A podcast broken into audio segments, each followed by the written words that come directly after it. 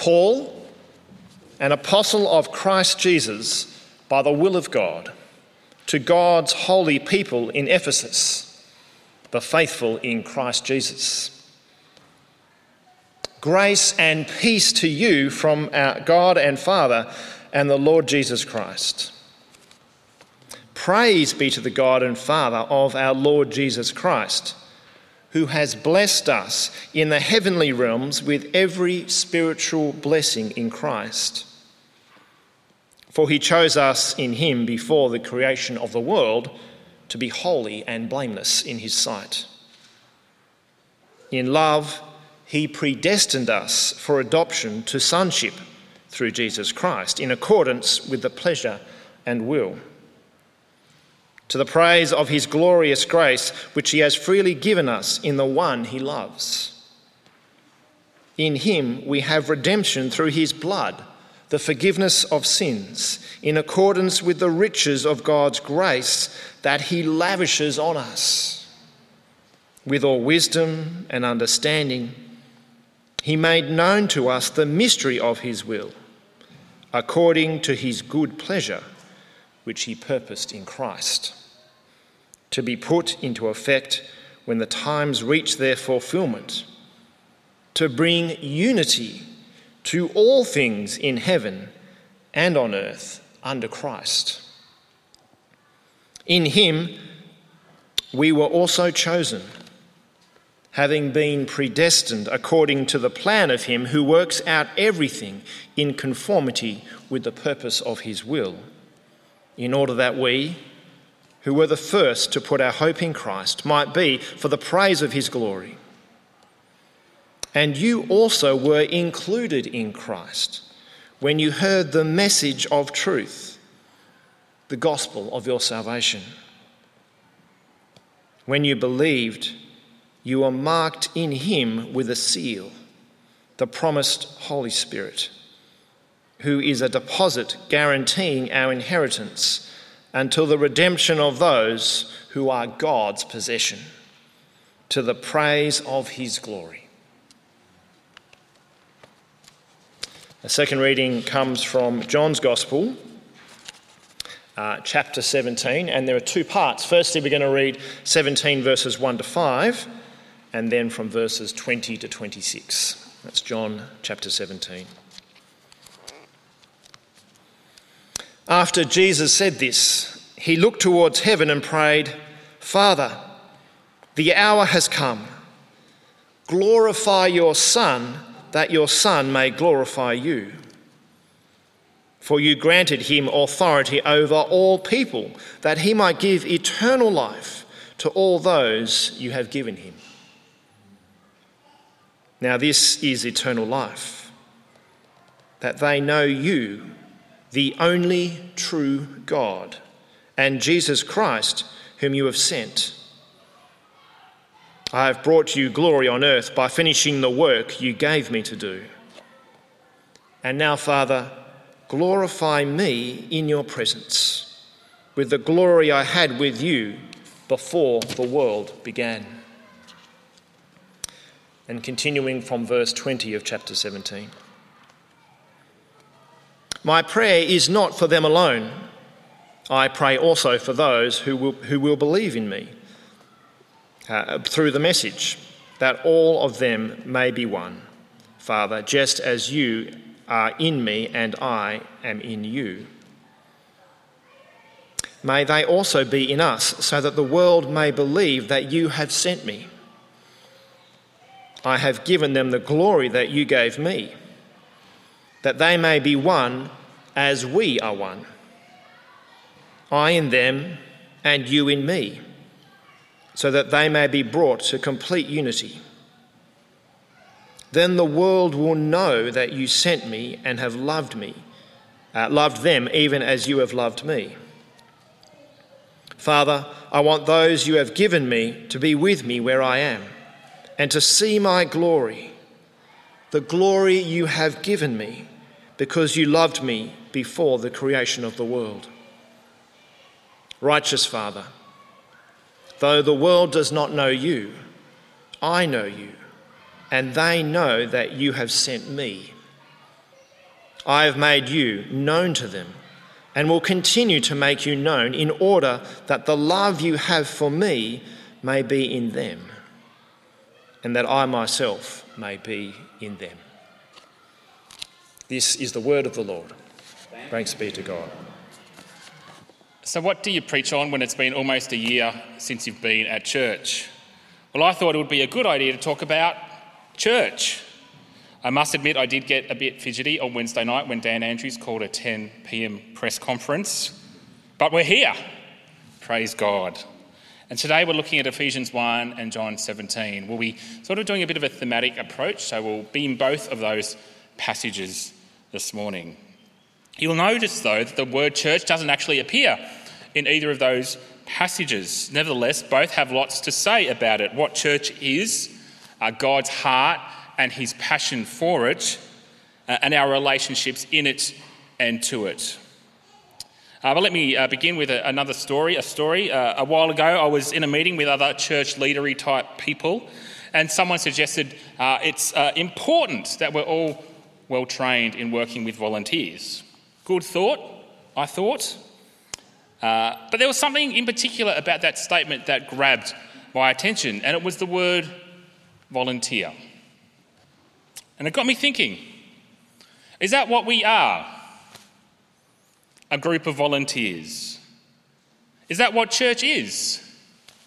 A voluntary organisation like Rotary or Scouts or a footy club, except maybe a little bit weirder. At one level, it is, right? Our participation is voluntary. We choose to come to church or we choose not to. We choose when and how much and how we'll get involved. So, is church just another club, another voluntary organisation, or is there something more to it than that? Uh, let me pray as we dig into God's word. Our loving Father, I pray that you would be with us as we sit under your word and hear your heart and plans for church. Amen. Well, if we want to understand the nature of church, we need to actually go back to the beginning because if you want to understand what church is, you actually have to understand first who God is. Because church is nothing less than an extension of God's own life. Now, if we're going to go back to the beginning, the most obvious place to go is what? Genesis 1, verse 1. In the beginning, God created the heavens and the earth. There is, however, more to say than this. More to say about the beginning of this, and we see that from our reading in John 17. Now, in John 17, if you've got it there in front of you, uh, Jesus uh, prays on the night before that he goes to the cross, and he prays for all sorts of things. But in this prayer, he gives us a glimpse into something extremely profound. He gives us a glimpse into the very nature and the life of God. Verse 5 and now, Father, glorify me in your presence with the glory I had with you before the world began. Hear what Jesus says. He says there was something, or rather, someone, before the beginning. For before the beginning was God. And more than that, before the beginning, before the world began, there was relationship. The Father in relationship with Jesus the Son in whom he gloried. We glory in many things, don't we? In sporting victories, in job titles, getting a HD at uni, a perfectly poured latte, beating our PB in the last park run, posting sweet memes. Saw a post yesterday, teen devotion. Uh, if God still loves me, why can't I get a lot of likes on my memes? But what we glory in most, I think, are others, people, relationships. And God does as well. The Father loves and glories in His Son. The Son loves and glories in His Father. And the Spirit, He, he seeks to lift and glorify the Lord Jesus Christ. And so deep is this divine, glorifying uh, uh, this relationship of glory and love that Jesus says in verse 21 that they're perfectly united. The Father is in him, and he is in the Father. You see, this, the Trinity is not some sort of mathematical trick. God is three persons Father, Son, and Spirit, but their life is in each other. They glory in each other. Their love for each other is so perfectly selfless. Their relationship is so deeply unified that they are one. Now, the question is what does this have to do with church, right? The answer is this that is church. In the beginning was church. A church is a translation of the Greek word ecclesia, which simply means gathering. And so, here in the beginning is the first church Father, Son, and Holy Spirit gathered together in perfect unity. Have you loved something so much that you just had to share it with others? Maybe it was a book that you love or some brilliant piece of music. Maybe it was a funny cat video or your latest biking achievement on Strava.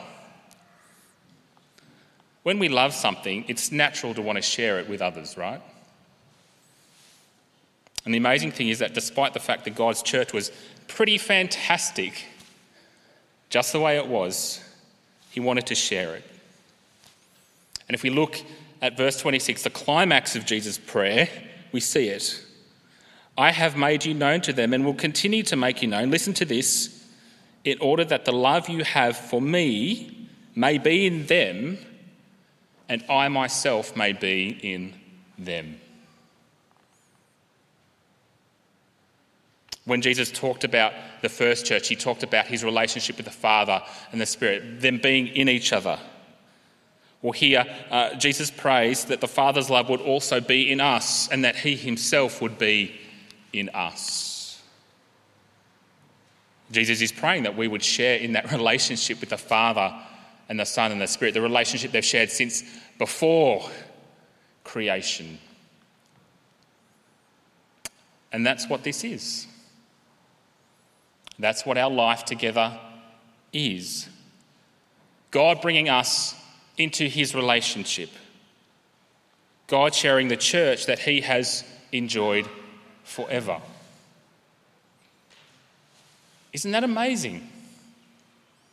That God would do that. Isn't that an amazing way to think about what we are here doing this morning?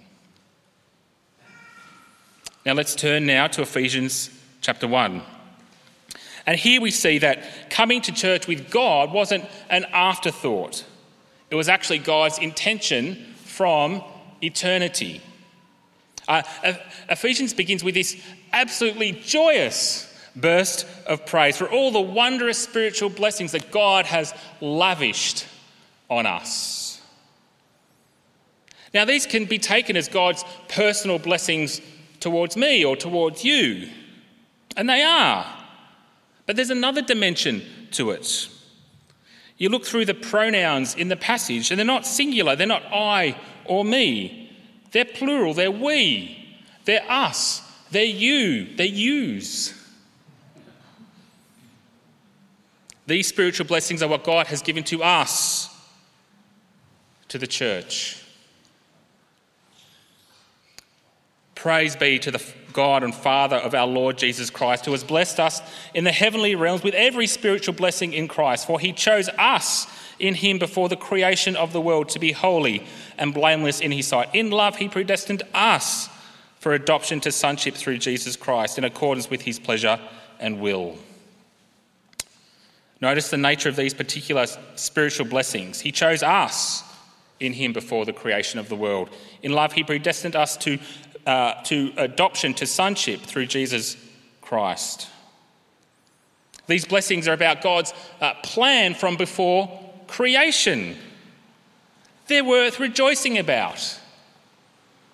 And they tell us that even from before the beginning, church was in the heart of God. But if we keep reading, we'll notice that from before the beginning, church wasn't just a part of God's purposes, it was central to them. Verse 10 God's great, big, cosmic plan, the mystery that's now revealed to us and to the whole universe is this to bring unity to all things in heaven and on earth under Christ. The things on earth, that includes us.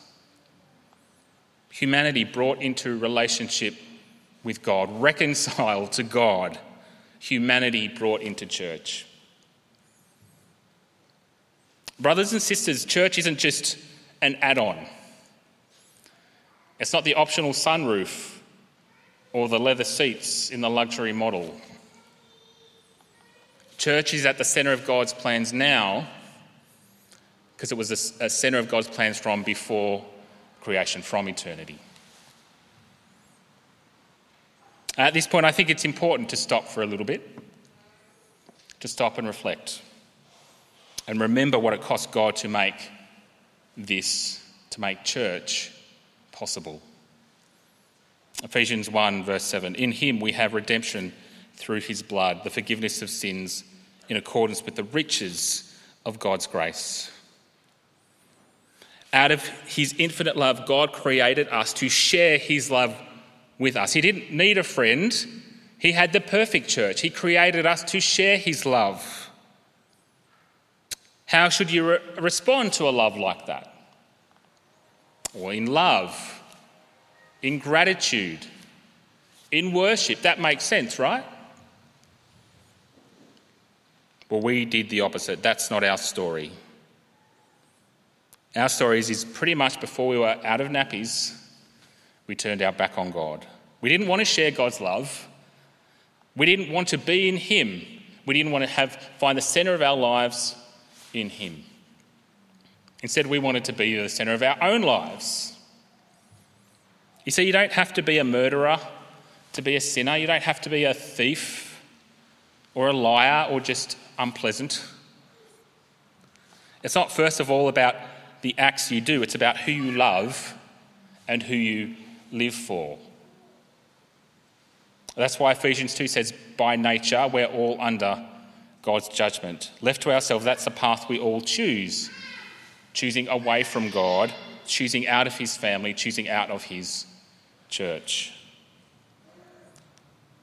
But the wonderful news of the gospel is that God has given us a second shot. Through Christ, God invites us back into relationship. He invites to adopt us, He offers to adopt us back into relationship, into His family. But that invitation doesn't come without consequences, it comes with a cost. In fact, it was the ultimate cost. Not for us, but for God when Christ shed his blood on the cross. The gospel says that through Christ's sin forgiving death, through his death defeating resurrection, Jesus makes a way back into relationship with God. The gospel says he's made it possible for us to be in his church when we trust Jesus as Lord and Saviour. And that invitation is open to everyone. Have you ever loved something so much that you do anything to share it? God does. He loves us. He loves His church. And He did anything to share it when Christ shed His blood on the cross. God's intention, however, was never for salvation just to be about you and to be about me. Salvation isn't just a kind of series of vertical relationships that we uh, have with God and we just sort of sit beside each other. That's not what church was meant to be. It's also about God bringing people into relationship with others. It's about us coming to church with each other. From Ephesians 2, verse 19. So then, you are no longer strangers and aliens, but you are fellow citizens with the saints and members of the household of God. We're in God's household, we're fellow citizens, we're here together. There's lots in Ephesians about our relationship with God, but there's so much about our relationships with each other. Here in Ephesians 2, Jews and Gentiles coming together, something that was unthinkable, but them coming together in God's church. Believers called to love, to serve, to build, to encourage, to bear with each other, to forgive each other, to be in relationship with each other. God never intended salvation just to be an individual matter. When we were brought into relationship with God, we were brought into relationship with each other. And these relational bonds that we share in Christ aren't just a voluntary association. I like you and you like me, let's hang out until we have a fight and don't like each other anymore. They're more than friendship, they're family. That's how the Bible speaks of church sons and daughters, brothers and sisters together. And the thing is, you get to choose your friends, but you don't get to choose your family, do you? You're born into it. And by the Holy Spirit, we are born again to new life and into a new family. As believers, we have a whole bunch of new brothers and sisters. Not because you chose them, but because God chose you. Just like you have biological siblings, not because you chose to have them, but because your parents chose to have you. Church is family, but our bonds transcend even our blood ties. The word the Bible uses for these bonds is koinonia, or fellowship. This means we are united together not by blood, but by something much, much stronger, more enduring, and more profound. We are united together in the Spirit, by the Holy Spirit. I love my wife Liz very much, but deeper than our emotional connection, deeper than our unity in marriage, is our unity in Christ. In eternity, our marriage may cease, but we will always be brother and sister in Christ. And that bond is something that we all share into eternity. Well, let me just summarise. At the heart of God's plan for the universe is church. And at the heart of church is relationship God's triune relationship, Father, Son, and Spirit. Our adoption, our being brought into that relationship through Jesus Christ, and our relationship to each other as brothers and sisters through the Holy Spirit. I want to finish today by just teasing out a few implications of all of this for our life together. I won't be able to say everything, but I can say a few things. First thing, what exactly is the nature of church? I've kind of given it away there in the headline. But let me begin by answering by what it's not. It's not some human created hierarchical institution. It's not that. It's not just a building, it's not a ritual activity or a space for private communion with God. That's not primarily what it is. It's not a nightclub or a rock concert somewhere where we go to consume. It's not just a school where we just come to learn. Church is relationship with God, with each other in Christ. St. Jude's, Church of All Nations just over the road, St. Michael's, North Carlton, all the local churches around Melbourne, Australia, and the world, all churches that call Jesus Lord embody that reality. And church isn't just what we do on Sundays.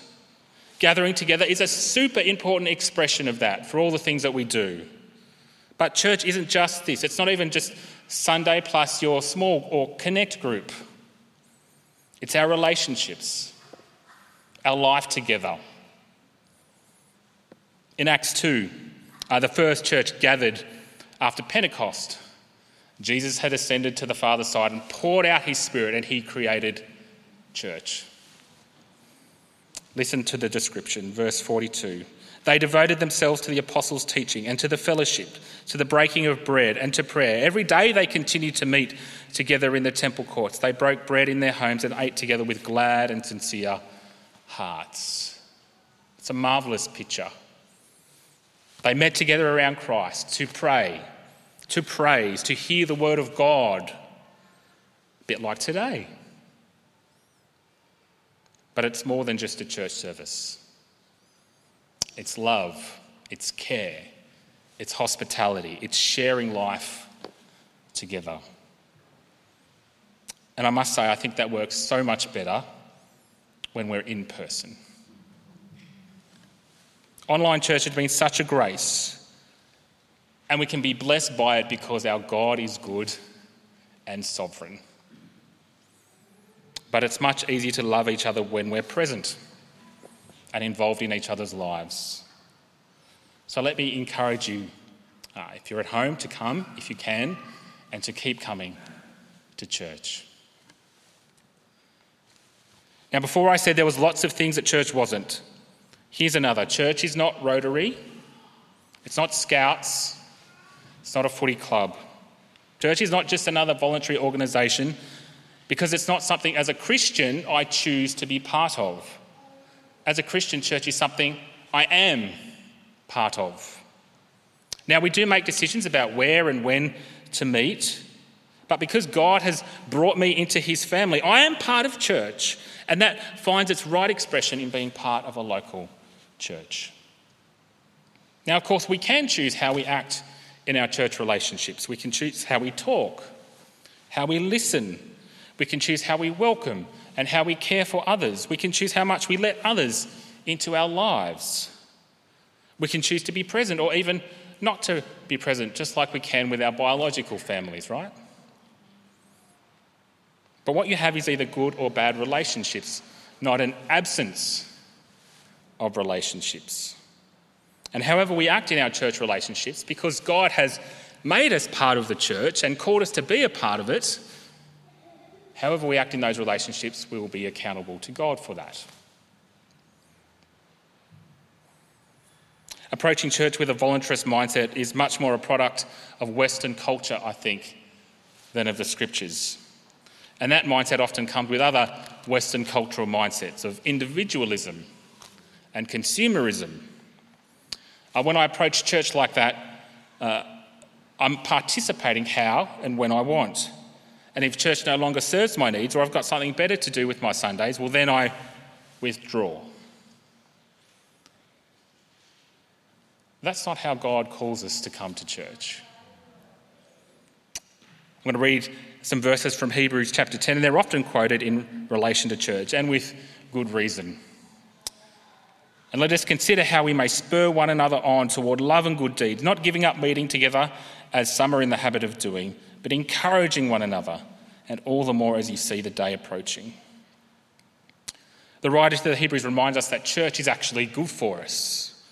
Just as a coal uh, stays hot when it sits in the fire, a meeting together regularly with believers helps us uh, persevere. It encourages us, it helps us grow. And of course, if you take that same coal out of the fire, it will start to grow cold when you take it away from the other coals. Neglecting church isn't good for us or our faith. But I would say the focus of these verses isn't so much on that actually, what I should expect to get out of church. It's more about what I should do when I get there. Consider how we may spur one another toward love and good deeds, not giving up meeting together, but encouraging one another. You see, we come to church not primarily to be served, but to serve. And we have a great example of that attitude, don't we? The Lord Jesus Christ, the servant king. We're not disconnected individuals. We're not individualistic consumers. We're brothers and sisters called to love and serve each other. I remember an older Christian sister uh, sharing with me one day.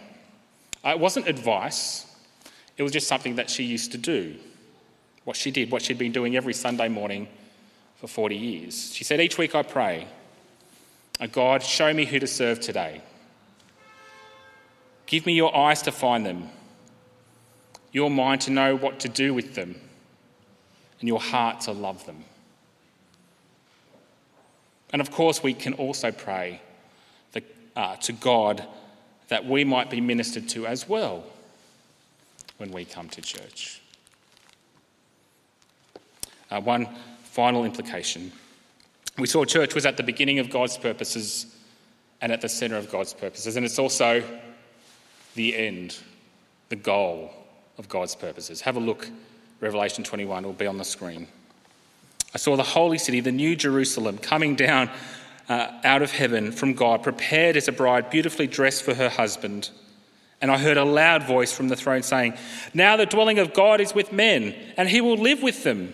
They will be his people, and God himself will be with them and be their God. He will wipe every tear from their eyes. There will be no more death or mourning or crying or pain, for the old order of things has passed away. What an encouraging, what a stunning picture of God's glorious future. And notice what it is not some kind of floaty, floaty business on clouds with harps, not some sort of disembodied, uh, transcendent spiritual state. It's church, right? God with us, us with each other, all gathered around Him to His eternal glory. And what we experience now each week, as imperfect, as, as frail as it appears, is a taste of that glorious future. Are you passionate about church? I hope you are, because you can be sure that God is.